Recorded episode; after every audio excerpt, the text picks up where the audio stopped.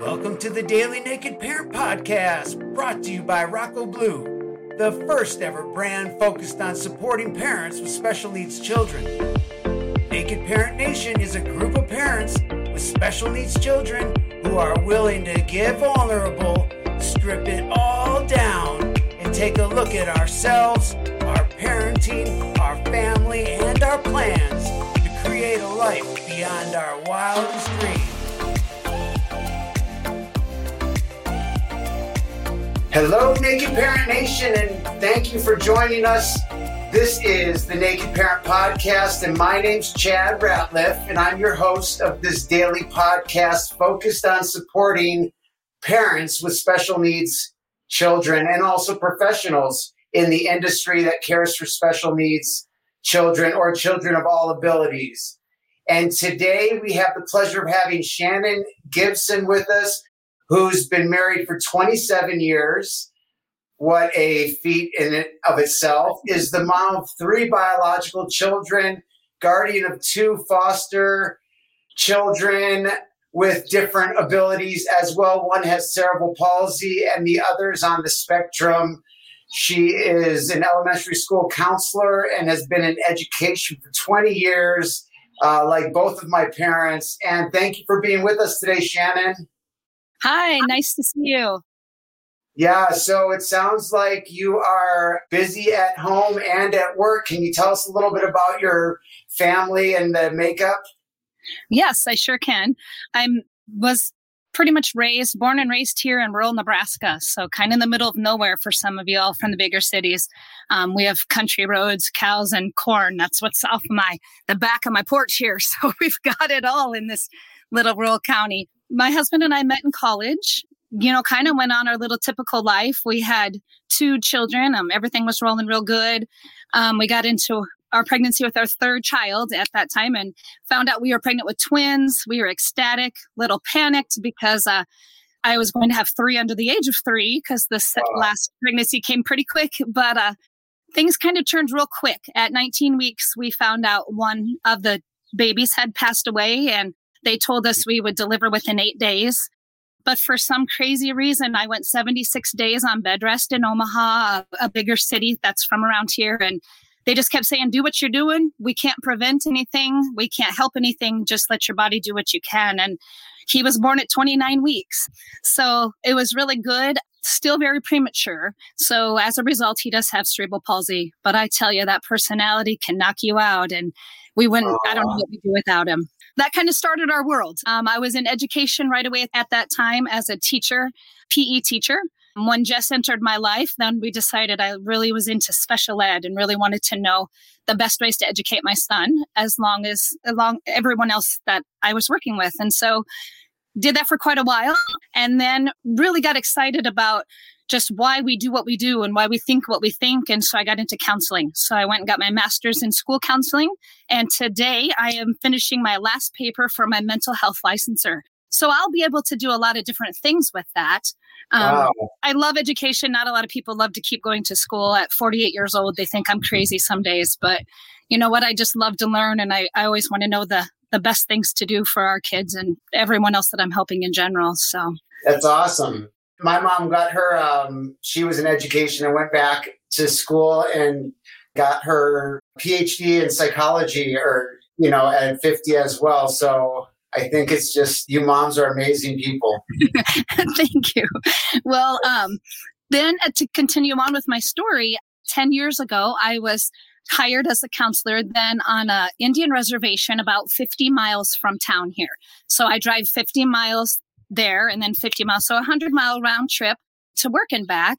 And in Nebraska, that means literally 50 minutes to work and 50 minutes home. So it's not an extended amount of time compared to the cities. But on the reservation, I had a case come in where a child needed an emergency care. We were not foster parent licensed or anything. And they came to me and just said, Can you please help us out? And there we go. We are now into foster care, and now um, we were just going to help out and raise emergency wise, and it ended up um, a higher power decided we were not done being parents. So we now have a six and a four year old that we have guardianship of. And our six year old is showing signs of being on the spectrum. So we have him on an IEP and enrolling with that now as a kindergartner. So, wow. So you have five, is that five? Yep. Children? Wow. Yes. Amazing. And when did you first uh, notice that the six year old maybe was missing milestones? What happened there? There was some prenatal drug abuse so we were worried and kind of just watching for things anyway. So i was very um i want to say probably right on top of things maybe even watching it too before it even happened. I was already jumping on things. So evaluation wise i was on it right away just being in the school system. I just thought you know here's the history. Let's get it going. Let's watch him. And and i'd see as he started getting older he'd start doing some flapping. He loved doing circles and spinning and and just trying to find his center. Um so right away, I was kind of keening in on those situations. Okay, so is there something that you wish you knew then that you know now? It sounds like you're really on it. Probably not. I think if I go back, since I have 20 years with my son that has cerebral palsy, and if anything, I could go back and just say in a marriage that that communication is so key. As we've traveled our times and really watched a lot of things go down, grief is so hard, and you have to grieve that loss of what you really expected to have when you were pregnant, all of those dreams that you have that they're going to be football players or they're going to play music, the piano like mom or whatever it is. And so when things happen and your trip isn't planned to arrive in the area you thought you were going on a trip for, you have to grieve some of that. And so we've learned that communication really is the key. We do use humor a lot, but definitely communication's really without that communication and us not being on the same page, you do feel like you're fighting the battle alone and you start to isolate yourself and kind of get on that island and then it's too late. So we really do commit. I mean, don't get me wrong, we are not perfect and we fight and we argue and, and there's bills and there's things that we have to organize. But I think that communication is where we always have had a running joke that if you ask for the divorce, you have to take the kids. and neither one of them are game for that. So we've decided that's just how we're going to roll. but, but I do feel communication is the key. And we do have to us parents really have to work hard on that communication. Kind of a side note, but I heard football in there. Are you football fans? We're from Nebraska, so you know we're Husker fans, big and strong. Um, and my son Jess is a big um, Minnesota Vikings fan, so that's kind of where the ones that we will follow are the definite football. I'm from Detroit, and my uh, uncle was lived in Iowa, and Nebraska always had the big offensive lines that and couldn't get through. So that was uh, anyway. I just I, I heard that. Definitely. It stood out, and I do appreciate the communication piece. I mean, oh my goodness, if if we could just have a, an education on communication before we leave school, before we get married, before we have kids, it's amazing what is needed in the realm of communication. I'm kind of curious how everybody gets along, how the children in your family are they connected? Are they different generations with different abilities? How does that work? You know, it's crazy. When Jess entered the our kids' lives, McKenna was six and Ashton was two, our two daughters. So they've always had a disability in their life. They've always had Jess in their life. We've been very open on communication with them. You know, it's not fair. Sometimes he gets different treatments, but this is how our world is and this is how it goes. And I think that communication based and, and set a foundation for when we did begin foster care because the kids came in and if they felt like, you know what, that's not fair, they get a stipend check and they get to pick new clothes out and we haven't. But again, we discuss where our needs are and where those things are. And they've always felt safe explaining where they sat and how they felt.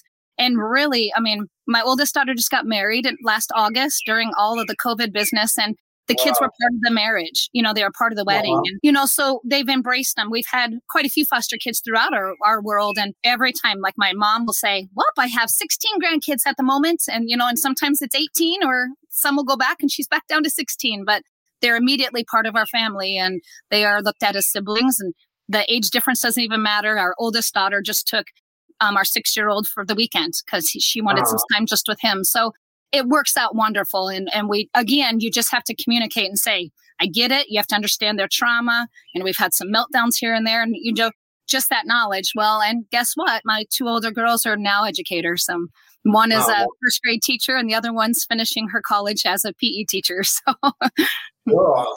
Mm-hmm. I mean, I, I, hate to generalize, but I feel like people are so much more evolved and emotionally intelligent at a younger age now than when I was growing up The special needs when I was growing up was that corner classroom in the back of the school with the people that you never talk to kind of thing. And now people have included my children.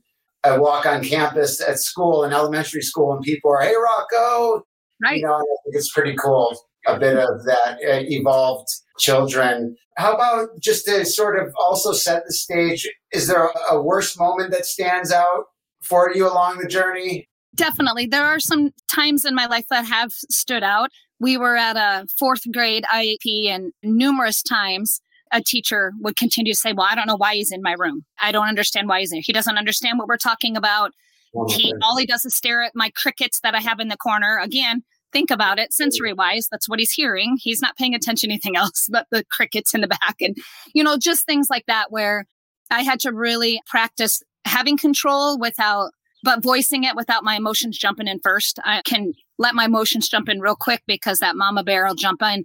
And so i had to really learn you know real quick in life that okay say what you got to say but say it tastefully and get your point across because if you come up angry they just they'll start defending immediately. And it's a lot of just learning from mistakes. And a principal that all he was worried about was killing the flies. And he had a fly swatter and it was just going throughout the room killing the flies and not paying attention to what our uh-huh. meeting was about. So just times like that where I let that one go and I look back and wish, gosh, I wish I would have said something. What he doesn't know, he doesn't know. If he's never had that situation, he doesn't understand how we are on the other side of the table. And because I'm in the professional round and went from SPED to being a mom with special ed special kids, I have been on both sides of that table. And it is mm-hmm. difficult. And it is, I caught myself saying, wow, why did I always sit across from the parents? Why didn't I sit beside the parents? Why didn't I let them know I was on their team and not against them? Just nonverbal things that I didn't even realize till I was the mom and felt those emotions. That's great for both sides. You have such a great perspective as a parent and a professional what's something that you're excited about as it relates to the growth of your family and your children today? A lot of things I'm excited at like where my kids are. Um, we took my 20 year old son to camp yesterday. To a, he went to a vision impaired camp this week, and my second daughter was along with. She's 22, and she said, "Mom, I need to invent something for Jess. We need to figure out some things. I really want him to fly and be a part of going on trips with us, but he's so worried about the wheelchair being damaged in the flight. And why can't they have wheelchairs in flight? And why can't, you know, so all of a sudden I've got kids that are talking. I talked with my friend and she says, and they're having conversations of how to include our special needs kids. And I think how cool is that that we're rolling that ball out to other families. Um, I also look at this inclusion in general. It, it has gotten so much better from when my kid was little or when we were in high school. Sometimes that's good and sometimes that's bad. I now that Jess is 20, I'm starting to you know, the education staff is always saying, oh, but he's with non special needs peers. But really, now that he's 20, the peers he wants to sit with are the kids like him that like mm-hmm. the jokes that he says, that enjoy being, you know, sometimes just sitting beside each other and not talking. And so I'm not fighting so much for inclusion as he's getting older because he does like his other special needs friends because they get him and he gets them. And there has to be that fine line that you have to figure out where's that balance of too much is good and maybe not good. And so we've had to live through that situation as well. That's a great point. And how about for you? What do you do to care for you, weather the ups and downs of this journey? That's a good one because probably until about three years ago, I didn't take care of me. You know, I was always trying to work with that glass half full and, and, or half empty actually. And, and so I, always thought that they deserved that before I deserved it and that I needed to always be there for them. And last year, actually, I've lost 60 pounds. So I'd love to show you a before wow. picture quite scary. But I didn't realize it at the time that I was very sad, very unhealthy, and not taking care of myself. And it's crazy what a bike ride will do for somebody, or just a walk with the dog. And so now um, I don't feel guilty for taking 45 minutes for myself, where before I felt guilty of finding someone else to care for my children while I took time for myself. And and now it's a whole different realm. COVID helped. You know, a lot of people hated COVID, but COVID made me stop and, and set back and, and reevaluate where I was and how busy my life was. And I was able to put myself there first a little bit. And so I, you have to make that commitment and it's hard. You can't feel guilty taking that commitment. Moms, we do that. We feel that we need to give everybody 100%.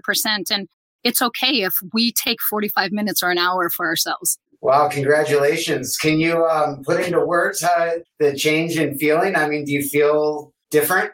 I feel younger. It's the weirdest thing. But, you know, some of the things I didn't do with my kids because I was so worried about how I looked in a swimsuit, I didn't do it. And now with my second batch of kiddos, we're at the pool every day. We enjoy the beach. We enjoy doing those things. And I missed a lot of things with my kids because I was so worried about what others thought of what I was or how I felt and didn't feel going into things. So the bike rides are enjoyable. Walking through the zoo and not having to stop and just take a breather for mommy. You know, like those are those things that I didn't realize until I've got on the healthy side what I was missing out when I was unhealthy. Aww, that's awesome. Thanks. That's inspiring. And then yeah, I, I, saw a favorite quote of yours is we make a living by what we get and we make a life by what we give. Winston Churchill. And that inspired me in and of itself. Mm-hmm. Uh, do you have anything to share with regards to that or does that say it all? It, pretty much says it all. You know, that kind of ties in with the starfish story. I don't know if a lot of you are familiar with the starfish, but that's that little boy that's walking on the beach and there's starfish up on, the, they'd washed up on the beach and he'd throw a starfish back in the water and he'd go to the next one and throw a starfish in. And a gentleman came behind him and said, You can't save all of these starfish. Why are you wasting your time throwing one at a time back in that water? And he picked that one starfish up and said, But it matters to this one. And he threw it back in. And in foster care and in the education system and anywhere really, if you can throw one person, one thing back into the water to help them, you're making it better. You know, and so I really do believe in that. And even if it's education, if somebody's staring at my son doing spinning while we're, you know, at the restaurant and he's just spinning and spinning and spinning and I see someone noticing, I'll say, Hey, do you know what autism is? Can I, you know, explain it to you? And younger kids are very open. Wow, really? You know, they are interested. And a lot of older ones are scared that they've offended. And I'm like, You're not offending. Uh, please ask those questions. Please get to understand where he's at and why he does what he does. And, you know, there's a starfish. We don't look at it, but just a simple little lunch just educated, you know, a family. That's great. That's great that you speak up like that. You know, it, it takes courage to do that as well. It does. Um, are you up for a little lightning round of one word to one sentence answers to get through a couple questions? Perfect. I'd love it. All right, here we go. What's the best advice you've received? Take one day at a time. Don't worry about tomorrow. Share a personal habit that contributes to your success. Self care. Do you have a top resource or recommendation to share with other parents? Other parents with kids with disabilities. They're the best resources for me. Yes. What's the next thing on your list that you want to add for your individual well being? Ah, I've always talked about a full marathon, and I might just do it. I've done some halves, and, and mile 10 is ugly, but I if I can work myself, I'd love to do it. Well, that's a big one, but that's awesome. What's one thing you think would improve your life if you did it or had it? Oh, wow. That's a good question because you look at physical things and I think that you can really work around those things. And I think that we all empathy, I think we all need more empathy than what we probably have, that understanding of what every person, each individual is going through. That's wow. It's in line. You sound like a very loving and wonderful person. You really do. Um, and just to kind of wrap it up, is there, you know, from what we've talked about or just what you know, is there some guidance that you would share with other listeners that are listening to this show? You know, kind of going back to when you had said that comment about what's a good thing to keep going. And I said, take one day at a time. I think that's it. I think parents of kids with disabilities, we catch ourselves worrying about, well, what's it going to be like as they get older? Or what if this situation happens? Or what if that situation happens? And I think we spent so many days and hours worried about what was going to happen that never happened. And so it was such a waste of time, but I didn't know it then. And so I think a, a lot of that is just do take it one day at a time. Obviously, be proactive. Obviously, be out there and look for the best schooling or the best shoes or the best AFOs or the best therapies, whatever it is. But don't panic and say, you know, what if he doesn't? Uh, my son's also legally blind. What if he never gets to see this? What if he doesn't get to? And we had to quit saying the what if and really look at what can we do? What things can we make better with what we have? Instead of worrying about what we can't do, because it's just a waste really of time. And I wasted a lot of time worrying and being anxious about things I couldn't control. I have as well. I just want to thank you for taking the time to be on the show and you've inspired me and having lost a lot of weight myself and taking that marathon challenge on. It was a, a great moment and I wish that for you if that's in the cards for you. Yes. And maybe we can touch base down the road and get an update if that works out. And I'd love for you to stay in touch. And thank you again for being part of our show. I enjoyed it. Of course, I'll stay in touch. Thank you guys so much. Good luck all to right. every one of you. Have a wonderful day and to your family. We wish you all the best. Thank you. You too. Okay. Bye bye. Bye bye. This concludes our show for today, and I'd like to personally thank you for spending the time with us on a topic near and dear to our hearts. If you'd like to be part of the Naked Parent Nation and help us reach those parents that are struggling and overwhelmed, there's no better way to help than by subscribing, rating, and reviewing the show on iTunes. iTunes highlights the shows based on these metrics, and the more the show gets highlighted, the more opportunities people will have to be introduced to the show where they can hear that message of hope or that tip that can change everything. So follow the link in our show notes and we hope to have you back here tomorrow where we'll do it again. From the team here at the Naked Parent Podcast, we wish you the life you've always dreamed of and then some. So long.